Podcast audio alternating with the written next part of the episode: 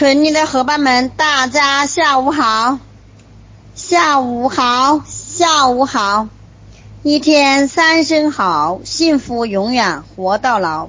一天三声好，健康财富追着你们跑。你们说好还是不好啊？哦，非常荣幸和大家在一起学习，感谢所有的学员和老师。抽出如此宝贵的时间，我们共同学习，共同改变，共同拿出最好的结果。谢谢大家。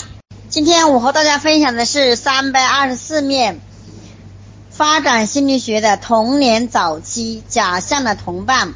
三岁半的安妮有二十三个姐妹，例如欧驰、艾莉莫、斯斯尼、阿吉和贝安琪等。他们常常。与他们通电话，因为他们住在安娜原来住的地方，那里距她也现在的家有一百六十公里。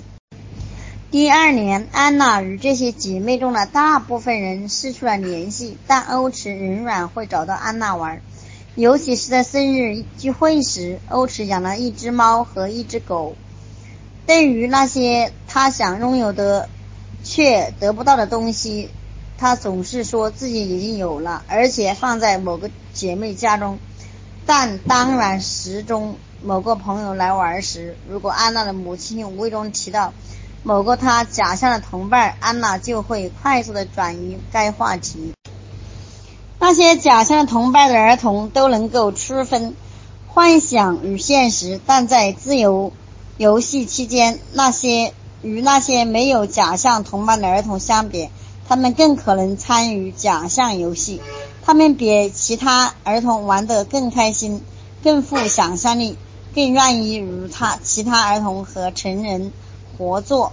他们在学龄前并不缺乏朋友，他们语言更流畅，更少看电视，并且在游戏中表现出更强的好奇心、兴奋心和人性。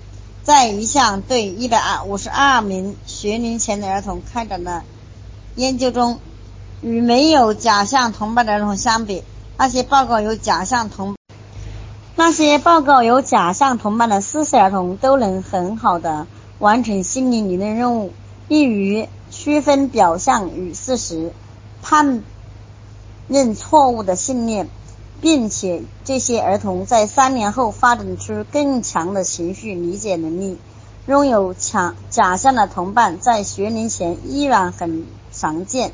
在报告有假象同伴的儿童中，近一到三例的七岁儿童仍旧在假象同伴进行游戏。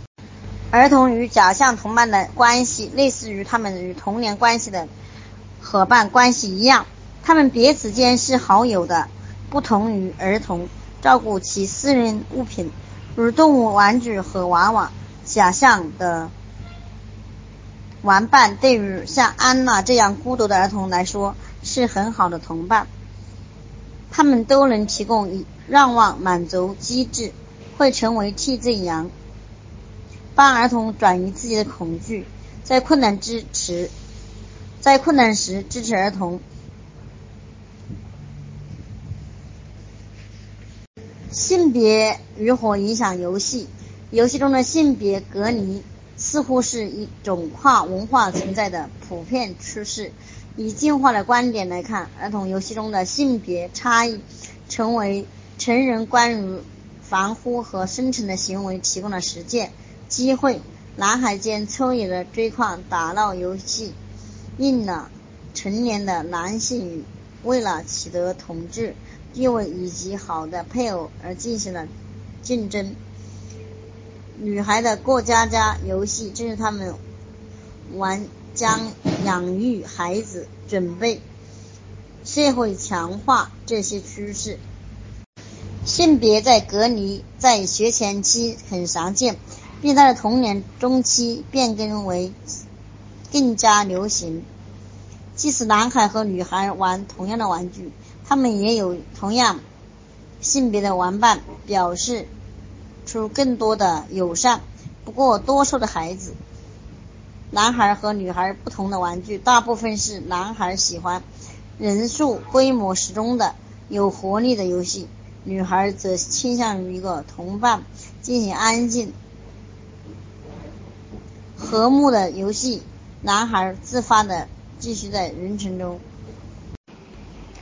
有成人监督的活动场地，所有这些差异在群体游戏中更加显著。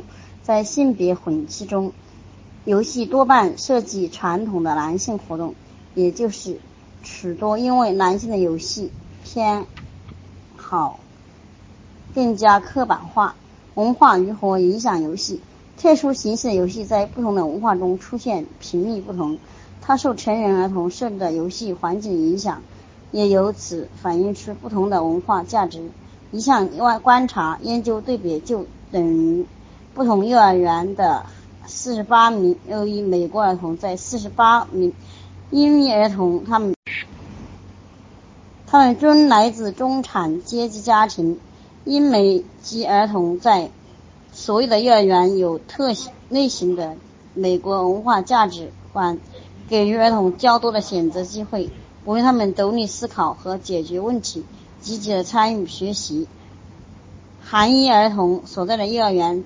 持有传统的韩国文化价值观，重复发展知识、技能和完成任务。美国儿童所在的幼儿园鼓励儿童间的社会交往以及与老师的一起互动的活动。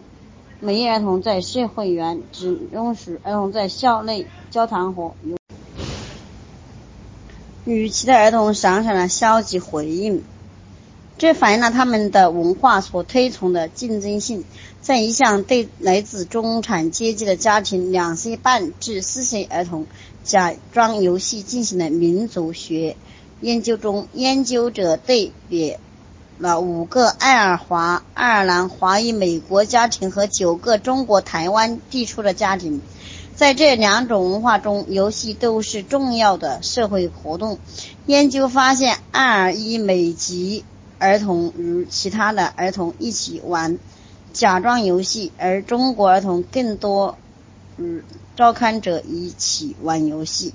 看看着，照看者以游戏为媒体教导儿，照看者以游戏为媒介教导儿童适当的行为，这是中国文化所强调的，对游戏。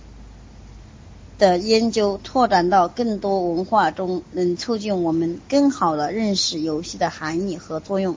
好了，谢谢大家，今天我的分享到这里。今天由下面的伙伴开始分享家庭教育。